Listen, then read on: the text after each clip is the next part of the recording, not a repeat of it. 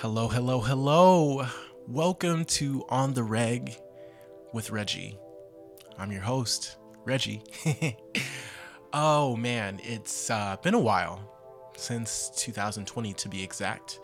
It is now February in 2021, Black History Month if you didn't know. And I'm so glad to be back. I feel a little more rejuvenated. I needed time to do some self-care and just calm my spirit, and I feel better about where I'm at. Today's guest is a hometown hero. She's an activist, she's an actress, performer, director, and just has experienced so much life in the time that she's been here. It's really a privilege to have her here and to have some real frank discussion, but also personal reconciliation. So Natalie, thank you so much for being a part of the show and sharing your time and talents and stories with us. Natalie will also be teaching an Acting Through Song webinar with her friend Diamond Essence White. That will be Saturday, March 6th at 12 p.m. You can get tickets online. I'll drop the link in the description box, and hopefully we'll get to see you there. Well, without any further ado, let's get into it.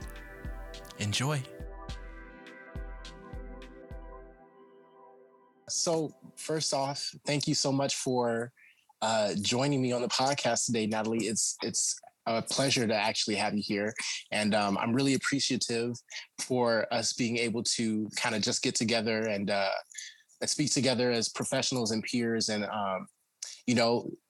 share stories before we enter into March, where we both will be teaching or leading a webinar. And I'm super excited about that. STC is super excited about that. And we're excited to have you, especially because you are a hometown hero. And it's really, really cool to be able to have this interview with you. So thank you so much for doing this. Thank you for having me. Of course. So Natalie, I have a couple of questions that I prepared for you. But first and foremost, I wanted to just ask you, just how you're doing despite COVID happening and what that's been like for you, just adjusting. Yeah. Despite COVID and everything, it was hard in the beginning of the pandemic, just because as actors, we didn't know what was going on. We were told it's going to be like a couple weeks, maybe. Then it became a couple months. Mm-hmm. And then now here we are damn near a year later. Right. Yeah. And, I've been able to do some things. I've done, some commercials, still voiceovers, but musical theater, which is my first love, I really haven't been able to do. I was in some choirs singing with that stuff, not been able to do. Just any live performance I haven't been able to do, which has really been heartbreaking. Yeah, and that's so difficult. Even for community theaters, we're feeling it certainly out here. Mm-hmm. The last project that I was able to do, we still had to adhere to social distancing, and that was for Spirit of Lincoln. But we still had to do social distancing, and we pre-recorded everything and got tested and went through the whole shebang. But even that was like, it wasn't the same because you don't have that audience interaction. You know what I mean? Yeah. Of course, you know what I mean. You live this. So you mentioned that musical theater was your first love, and tell me about that. How did you get into musical theater? What came first, the singing or the acting, or was it just like a simultaneous thing? Yeah, I would say the singing came first. I grew up singing in church. My parents, both pastors, and then my mom got me Annie, the movie on VHS, mm-hmm. which I would watch over and over. And then they were doing Annie at the Muni in 1998, I think it was. And I remember my friend was talking about auditioning for it, and I was like, oh my gosh, Mom, they're doing Annie. That's my favorite show, like musical. Like, can I please be in it? I didn't really understand what exactly was happening. I just knew that I wanted to be in Annie. Mm-hmm. And then I auditioned for Annie at the Muni, and literally the rest is history from there. And I've never looked back.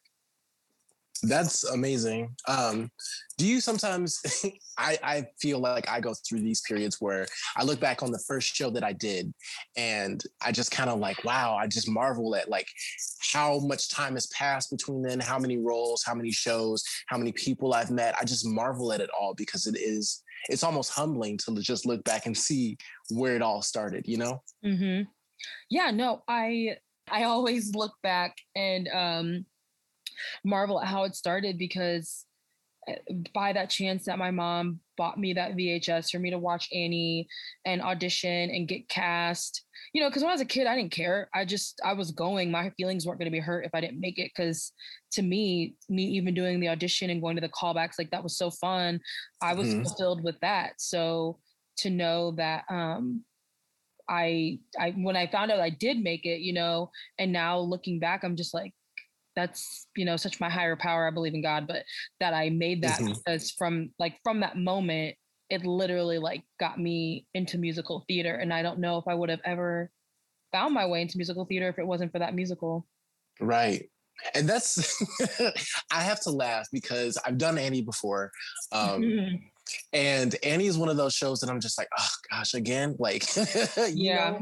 And, you know, obviously it's a very important staple in American musical theater, but there's a lot that comes with that show that's just like, oh my gosh, this is so cliche. Mm-hmm. And, you know, I think it's one of those things that a lot of people who are not theater people look at Annie or see Annie or watch Annie and they're just like, oh, okay, I guess, you know, it gets a little bit of a bad rep, but there's so much happening in that show that it's just like, it's hard not to find something that is enjoyable, whether it's like The Orphans or Miss Hannigan or, you know, whatever it is. So aside from doing that audition and then landing that role in the Muni, were there any other like really standout moments for you as far as like musical theater goes? Like, where you may have been just like, oh, I don't know if this is for me. And then all of a sudden it's just like, no, this is what I'm built for. Yeah, no.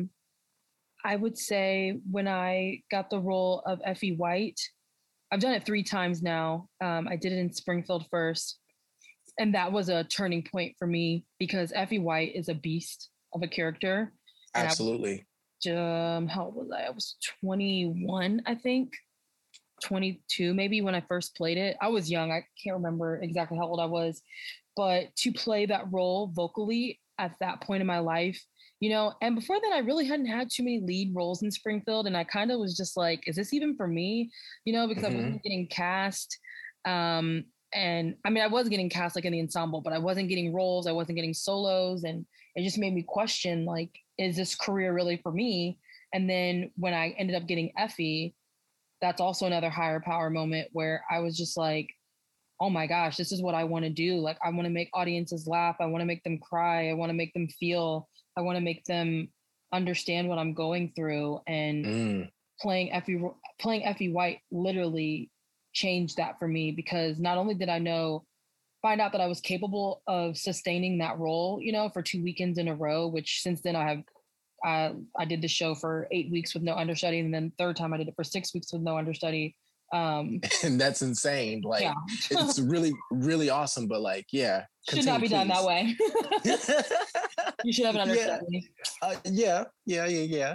But I mean, you handled your business, and that's the other side of being in exactly what you are supposed to be doing, is that you can handle your own, you know, and I truly appreciate that, especially artists, because, you know, you put so much into it. I don't think people realize that you're not just putting your voice and your body into this. You are putting every ounce of energy, every ounce of spirit that you have into that role. If you're doing it right, if you're really trying to be, a conduit or channel for, you know, your higher power, whether that's God or you just call it love, whatever, you know, if you're really actively trying to be clear so that the message shines through, you're using all of you, and it's non-negotiable. And I, you know, you're an actress, you get it. And we could probably talk about that for hours, just the process of like, you know, building a character and investing your soul and your spirit into that story and the physical labor that comes with that. But I don't want to take this too far into that lane. I do want to get back to Effie White, because that sounds like such an incredible experience, because, you know, you, like you said, you make people laugh, you make people cry, and people end up cheering for Effie by the end of the show, if not throughout the entire show, you know? Yeah. So you said you've done it 3 times. Yes. And I don't know about you, very seldom do I get to do roles again, mm-hmm. or do shows again. But whenever I do get the opportunity to repeat a role, I feel like there's something else that jumps out that may have been missed or was just different at the time. Mm-hmm. And I just, could you tell us about what that's like for you? Was there any differences in those 3 different occurrences of you being Effie White? Was there anything that really was just different for you? Yeah, so when I played Effie White the first time, let me actually get the exact age. So I played it in 2000, and the movie came out, I believe, in 2006. Yeah, so, I think I was 19. Yeah, I was 19 when I played it then, 19 or 20. And wow. Yeah, and so playing it then, I understood Effie, but I didn't understand her. Like, that was like my most, just, I had seen the movie, so I knew that. I like understood the struggle of Effie in the sense of like, she is kind of pushed back because she's, you know, bigger and she has a bigger voice and they want like a different sound to cross over to the pop charts, that kind of thing. Mm-hmm. And she has her whole changing moment, but I just kind of not walked through the motions, but essentially, yes, I walked through the motions, but I felt it the way I could as a 19-year-old. Then the next time I played it was in 2014, which was 7 years ago. I was 26, and that I actually played Effie 6 months into me first becoming sober. So, okay. And I also had just had surgery on my vocal cords. As you know, I had to because of some things that I had done while drinking. So it was just like not only a wake-up call, but it just taught me so much playing it that second time, because I was like, here I am where I literally been at my bottom. You know, I was 6 months sober, I think, at that point. I had just had surgery on my throat. So I'm like, yo, I'm at the rock bottom, the most bottom I can be at, when I played it. And I just really understood her pain at that moment. Mm-hmm. And I understood her changing. But the third time I played Effie, I was 30 years old, I believe 30 or 31. And at that point, like, to say I understand Effie would be an understatement. Like, I truly was finding nuances, moments where I was like, yo, I know, I really understand what it's like to just come in somewhere thinking that you're the hot, you know, the hot mess, the hot biz, not listening to people, not doing what's required of you. And the last time I played it, it was like I was even taking some fault in Effie, because I'm like, she just comes in thinking that she owns everything and she just let it get to her head and do too much. And I have done that in my own life, and having to change is very, very, very hard. And then having people take you seriously when you change is also very, very, very hard. So this last time I played Effie, it was like on a whole new level. So if I play her again, I don't know where I'll go from there.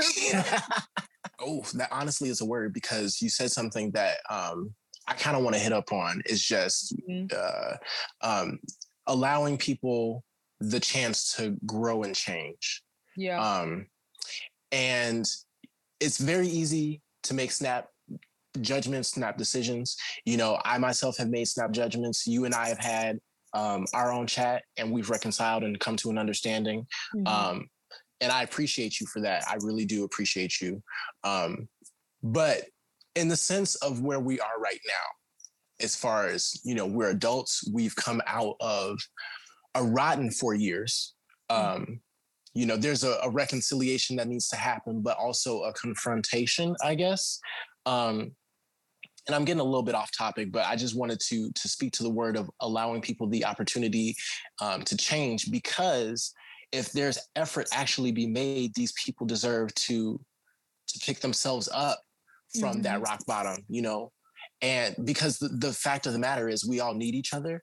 Yeah. And it's hard to remember that, especially when you feud or someone disappoints you, or you're disappointed in them, or they're disappointed in you rather.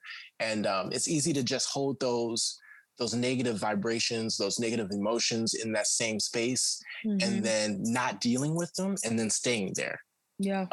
What I really appreciate about you is that along with this journey that you're taking, you've been very vocal about picking yourself up out of that place and that place that you were.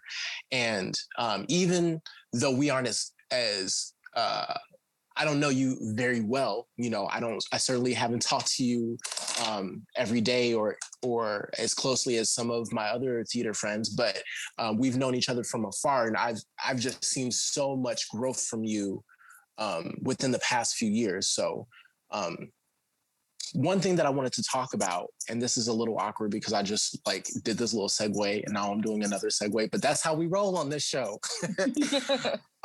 One thing that I wanted to ask you about is, you know, this journey through sobriety. What has it been like through quarantine? Because I know a lot of people have been feeling isolated and you know, really trying to cope with that, but this is a different level. You know, you really want to stay connected with your people, but also you don't want to be in the same places that you were before, obviously, too. So there's pros and cons to this, obviously, but you know, what's that been like? And I, you know, feel free to just talk about your journey. I don't want to have you speak for just everybody. Yeah, no. My journey in sobriety in the beginning of the pandemic was hard, as you know, there was nothing to do. And when I say there was nothing to do, there was nothing to do. And when there's nothing to do, you just look at other alternatives. You know, everyone on Facebook is getting drunk and mm-hmm. doing all these fun things or doing these drugs. And I'm sitting here like, I can't even walk outside because I live in New York City. And at that point, everyone was like a little scared to even go outside, or, you know, if I was going to travel home, I had missed that window. I didn't want to get my family sick. So I just was kind of like Zooming people and stuff. But even then they're all having like happy hours and doing these things.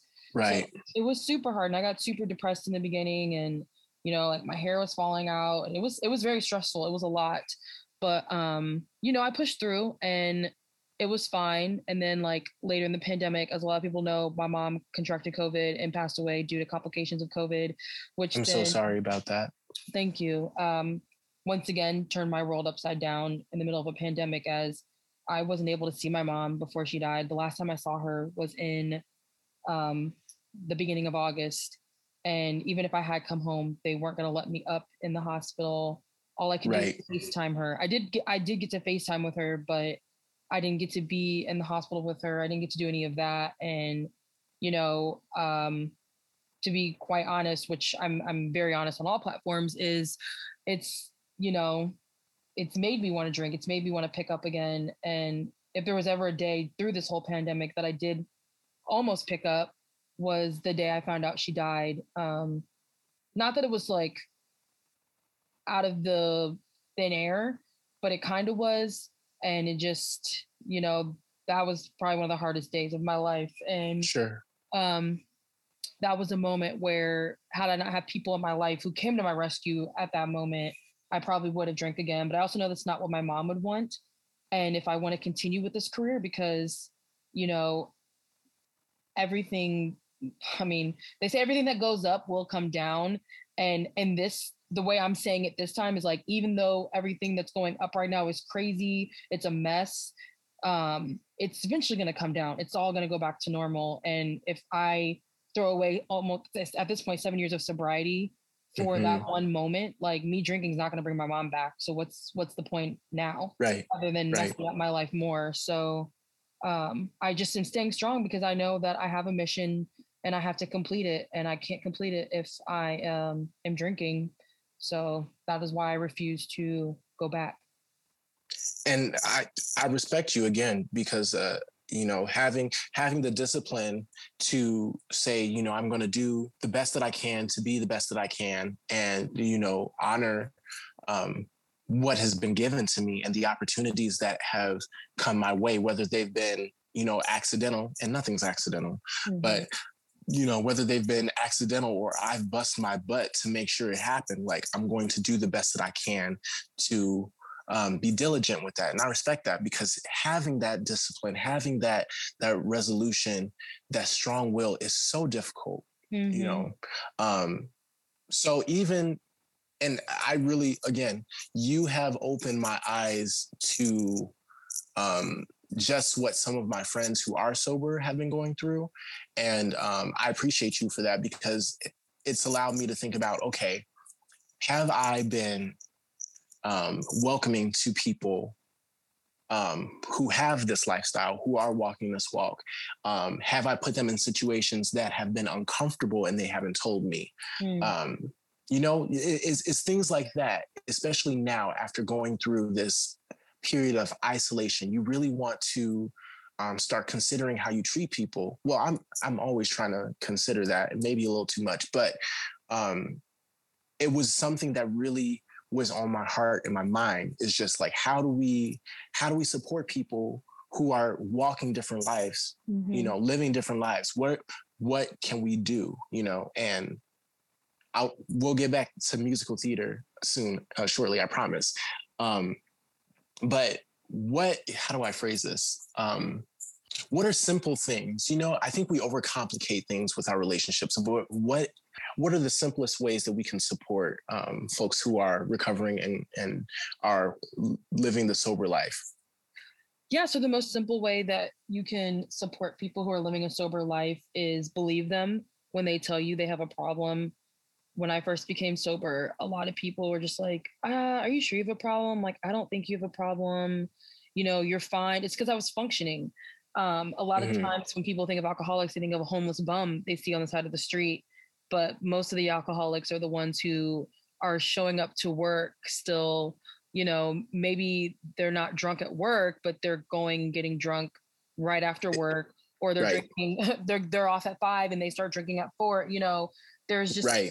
so many types of alcoholics. So when someone comes to you saying they have a problem, believe them. And then on top of that, supporting them in the sense of, and this isn't for everybody, as like, I'm an alcoholic, it's not your issue, but my friends have been so great that if I'm like, I can't be around alcohol tonight, they'd be like, cool, we don't have to drink. Like, let's go do something else.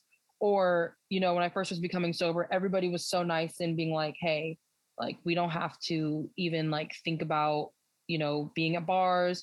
Mm-hmm. We won't drink around you. Like, we'll put it away until you're comfortable, because I didn't go to brunch for like a year. I had to miss weddings. I missed a lot of important events in the first few years of my sobriety because I couldn't handle it.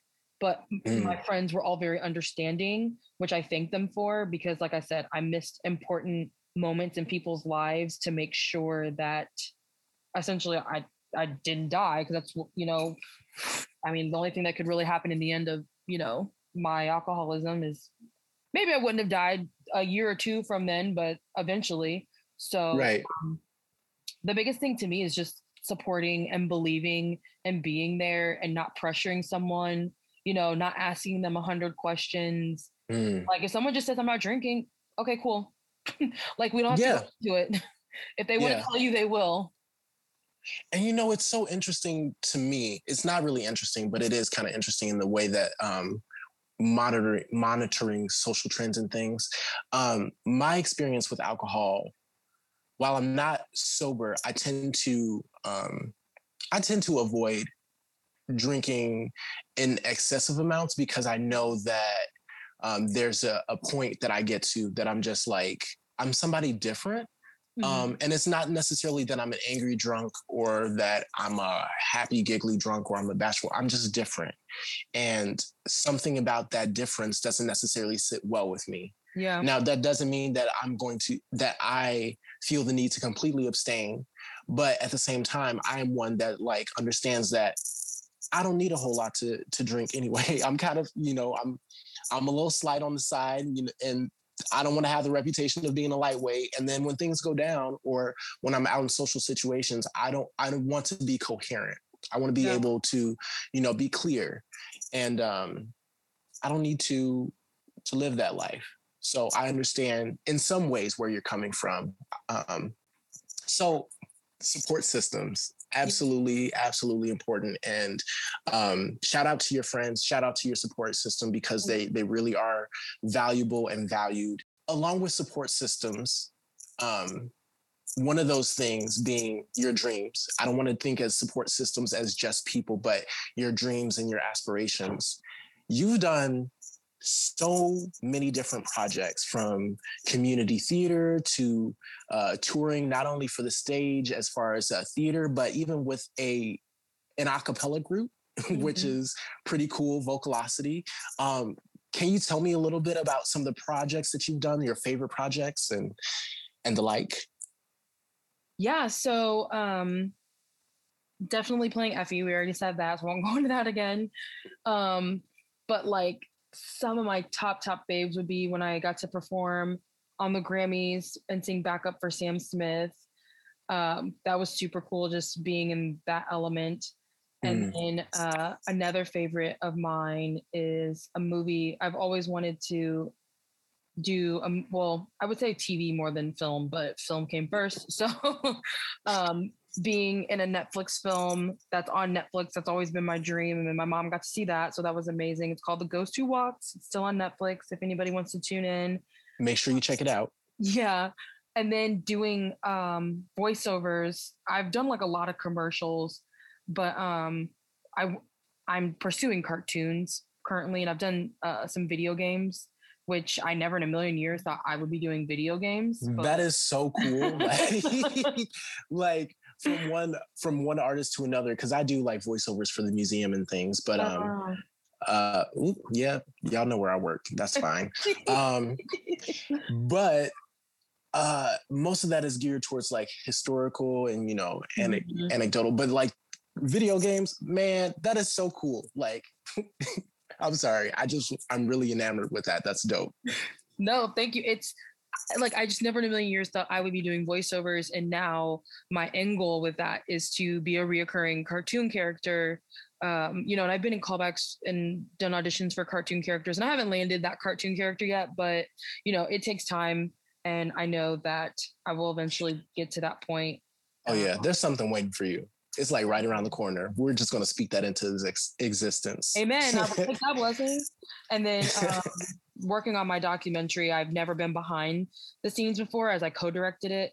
That whole experience has been like mind-boggling and amazing, and we're entering it into the 2021-2022 film festival season. That's awesome. In the editing process, and I'm actually getting another draft of it, like one of the drafts, to go over that with my editor and my DP. So being on this side, just kind of being like, you know what, I'm going to make a documentary, and jumping full head, diving in, literally not knowing a damn thing about how to make a film. But even through doing that, I have like already connected and networked with so many people who have been so helpful. I'm working with three producers, documentary producers now, who are helping me, just like that are mentoring me, I should say, as I'm building my movie, because God is just putting the right people in the right place for me. And I'm just very, very, very thankful. And I can't wait for people to see the final project, because I don't think people really even understand what they're about to see, and the work. I'm really excited to do it. So I hope that it changes lives. I'm really excited to see to see what'll happen and what'll come from it, because I know it'll be of quality and of substance. Really excited for that. You mentioned mentorship, and it kind of takes me into the question, how does it feel to be a Black woman in this industry? And I know that's that's a large question to ask, because there are so many different things that come with, first off, being Black in entertainment, and then being a woman in entertainment, and then being a Black woman on entertainment. I can't even fathom all of the intricacies and the experiences that are compartmentalized into, you know, one question. How do you even begin? But I just wanted to talk about what it was like for you when you were first starting out into this industry. You know, was it just sort of like, I don't know, was it overwhelming for you? Was it just like a constant game of like trying to find your footing? Yeah, but being a Black woman in this industry has been so challenging, and being a plus size woman, you know, more equality has come about, especially as people are just not taking people's crap anymore. You know, there is more representation, but at the end of the day, like, being a woman, I'm on the bottom of the chain. Being a Black woman, I'm on another rung below. And then being a plus size Black woman, you know, it's like, oh, you're the quirky best friend, or you have the funny one-liners. It's like, why can't I be the romantic lead? Why can't someone just fall in love with me for me kind of situation? Right. And that's why I love voiceover so much, because it's not based on anything but my voice. So that is great. But it's been hard. And I'm not going to sit here and pretend like it's been easier to anyone who's about to come into this business who is a Black woman. Like, it's not easy by any means, but we have to just keep making noise. And I'm in a group called Women of Color Unite, WOCU, WOCU. And it's just a group of Black females. This is how I got my mentorship from these producers and documentaries, where we're getting together and we're like, yo, we're here. So when you say, oh, we couldn't find a Black director, we couldn't find a Black photographer, we couldn't find a Black costumer, it's like, we have a database of 1,000 people. Right. We're out here. You just don't see us. You can find somebody. And the woman who heads that up, Cheryl Bedford, she is amazing. And she put this database together, and it's free to all Black women. And they have like celebrities who are also mentors to people. So they're making moves for people, and like, we're not laying down and taking it anymore. So we shall be heard. That's absolutely amazing. And I hope that people really invest and investigate that and research and, you know, find out if you're not a part of the demographic that you at least can support, because reparations, let's call it. I think that it's really important to say, like you said, there are roles that are coming out. There are things that are more nuanced, more in depth, more than just a filler, you know. Do you feel like the Renaissance is being, I hear a lot of people say that it's a Renaissance, but do you really feel like that we are just reaching this cultural moment where things are evolving past the point of moving back? Yeah. I mean, I think it's taken a long time, and everything that happened, especially this year with like George Floyd, Ahmaud Arbery, Breonna Taylor. And I know, you know, saying those are the biggest names, and there are other people who did lose their lives, but those are like the big ones that everyone knows and that have pushed this movement so forward, that it's even pushing it forward to everything, to workplaces, to corporate America, to acting companies, musicians, like everywhere. People are just realizing, like, if you're a real ally, you got to make the space for us. And people are actually making the space. Not everybody, but people are listening and they're doing it. And I'm just happy that I am alive to be a part of the time where people are making the space and listening to us, and I don't have to play a slave. Like, yeah, I might be the funny best friend, but at least I'm not, you know, subservient. Yeah. Like, I love Hattie McDaniel and everything she did. And, you know, she's the first Black woman to win an Academy Award, but, you know, like, not to call her Aunt Jemima, but that's, I mean, essentially what she had to be, you know? Right. And then after that, there were so few opportunities for her, you know, and I don't want to say they as in like all white people, but, you know, the white people in power who were able to make choices that could have benefited her future chose not to. And that is that complacency that I feel has been in a lot of allyship lately, but is, you know, starting to get phased out, and thankfully so, because, you know, everybody gets tired. Everybody gets weary from going through the same old motions, and nobody really benefits from white supremacy. Not even white people. Right. Let's lay it out there. Not even white people benefit from white supremacy. Yeah. So keeping that in mind, you know, the first step to undoing some of these structures is to really, like you said, make way for these people, for these narratives, for these perspectives, and not just make way for them, but listen to them, support them, mm-hmm. understand them, yes, and then work with them, which is so cool to see and hear that other women of color are taking up leadership and they're supporting and mentoring other women of color. Ooh, mm-hmm. I can talk, I promise. But also, you know, I think about how much, I don't want to say how much further, but like, think about how much art could have already happened, how much feeling and character and independent, coherent thought could have happened had these doors been opened sooner. Mm-hmm. And it doesn't really like do us a whole lot of good to like dwell on all of that. I know. Yeah. But I think it's important to acknowledge that for people who are our allies. Like, you understand that this is a constant thing until we actively and completely dismantle white supremacy. Is going to permeate into everything, including entertainment, including our relationships, including just how we understand and communicate with each other. Whew, child, I didn't mean to go off into that. No, wait a minute. Like that. Write it in real quick. Write it in. That's how I be sometimes. It really do. You know, you just gotta. I think one thing that Corona, not to bring it back to Corona, but, you know, she a big girl that left an impression on all of us. She had her foot on all of our necks for a minute. Yeah.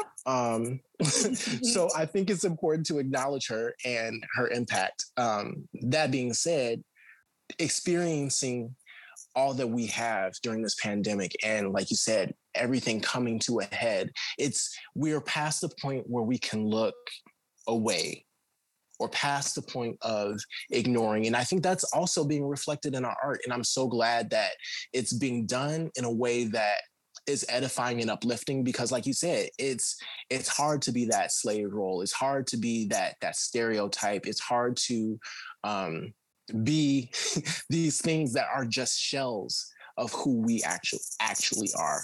Mm-hmm. Yeah.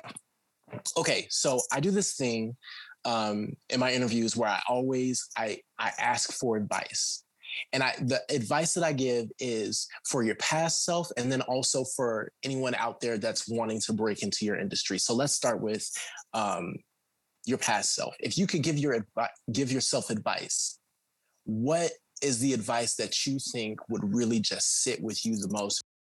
Yeah, I would say advice to give my past self would be, you know, explore other options earlier. Don't wait.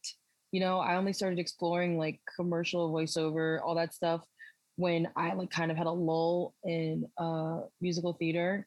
And I would also tell myself, like, there were so many times in my career when I wouldn't leave and go on a trip because I was worried about missing an audition or missing a callback or doing something. And I would tell myself, go on the trip because you weren't going to book it anyway. You were gonna, you know what I mean? Like, sure. So much as younger actors, we get so scared that like we're gonna miss out on that moment. But at this point, I refuse to miss out on life. And I still have friends who are my age and older who, you know, will just be like, no, I can't leave because I'm like, what if? And I'm like, no, I'm not living like that anymore. Baby, that was a word right there. Like, that was a word. Yeah. Go live your life. And that's why when that movie Soul came out, I know people had mixed reviews about it, but I was like, this is what I've been trying to tell people. I'm like, Go live your freaking life, because you don't want to look back at 60 and be like, I missed that trip to Greece with my friends because I was worried about missing a week of auditions, and you didn't book anything anyway. So at least you saved money. That's about it. So go have those memories. Just go have them. Who cares? And okay, so low-key, that question was honestly, that's everything. I I definitely was like, I've been working so much. And like, you know, after isolation, I was like, I'm literally trapped in my room inside of these four walls and I'm going crazy. So yeah, very much live your life, obviously be safe and, you know, wear a mask and, or a couple of masks and go from there. But yeah, live your life. That is definitely something that resonates with me. And was that I guess that was the advice that you said that you would give yourself, but it also applies to other people. So yeah, it applies to everybody. Amen. Last thing, and I'll we can outro after this, but how have you been creatively feeding yourself during these small times? Like, are you reading, or is there something that you just do to just kind of break up the monotony? Well, for me, I became a hardcore activist on the front lines. I haven't been able to do as much just because everything that happened with my mom in December, I kind of just fell back from a lot. Sure. But, you know, I'm excited to get back out there because yes, you know, we might have changed some things in government, but our work is still nowhere near done. So 100%. I will not be done being on these streets. And also I sing at a lot of protests. So that's been very creative for me. And my documentary has been very creative for me. And then I also started a sobriety club on the app Clubhouse, which I see you pop up every now and again. I'll be watching. Yes, I am the founder of that club. So that's really awesome. It has been a whirlwind, how quickly it's grown and what it's become. And I just am so happy to help people stay sober and connect with people. And I'm also going to be running a 100-mile race in June. So there's just, you know, a lot on the horizon that I kind of forgot about with, you know, everything that happened these past few months. But I bought a new planner March 1st. We're getting back in gear and we're going, because I cannot let life pass me by any more than it already has. Sure. Yeah. And again, you know, this has been the time where we really had to adjust. And then we came out just more determined to like live our life. You know, we can fight about rights and we can fight about freedom and argue and do whatever we want. But until we actively put in the work to make sure that we're securing those things, you know, nothing is really going to change. And, thank you for speaking to that in so many different ways, from walking your journey through sobriety and with sobriety to shouting out Black Lives Matter on the street. You know, is everything that we do in this life is a form of protest to something. And I'm thankful and pleased to know that people like you are choosing to use that protest to edify and uplift the people. That's really, really dope. Yes. Well, is there anything that you want to shout out? Like, do you want to give people your socials or, you know, promote your, whenever you're ready. My social, you can follow me on Instagram, Twitter. It's at Natalie A, or good Lord A. It is at Natalie, the @ NATTALYEE. And if you want to follow my documentary that I'm making called The Race Against Race and everything that I'm doing with activism, you can follow me at 50 Mile Run for Justice Protest. That is 50 Mile Run for Justice Protest. And if you are looking to join Clubhouse and you're sober or sober curious, we accept all pathways. So you can look that up at sobriety_clubhouse. And we also have a website, www.thesobrietyclubhouse.com. Natalie, thank you so much for joining us on The Reg. Your story is inspiring, and it's really been a joy to talk to you and to just listen to you and your experiences and just soak it all in. Gentle reminder that Natalie and her friend Diamond Essence White, who we also hope to interview at some point, will be teaching or hosting a Acting Through Song webinar that will be Saturday, March 6th at 12 p.m. Central Standard Time. And there are participant and observer tickets available. If you would like to find out more information about that webinar, check the description box. And as always, thank you so much for listening. And until next time, peace.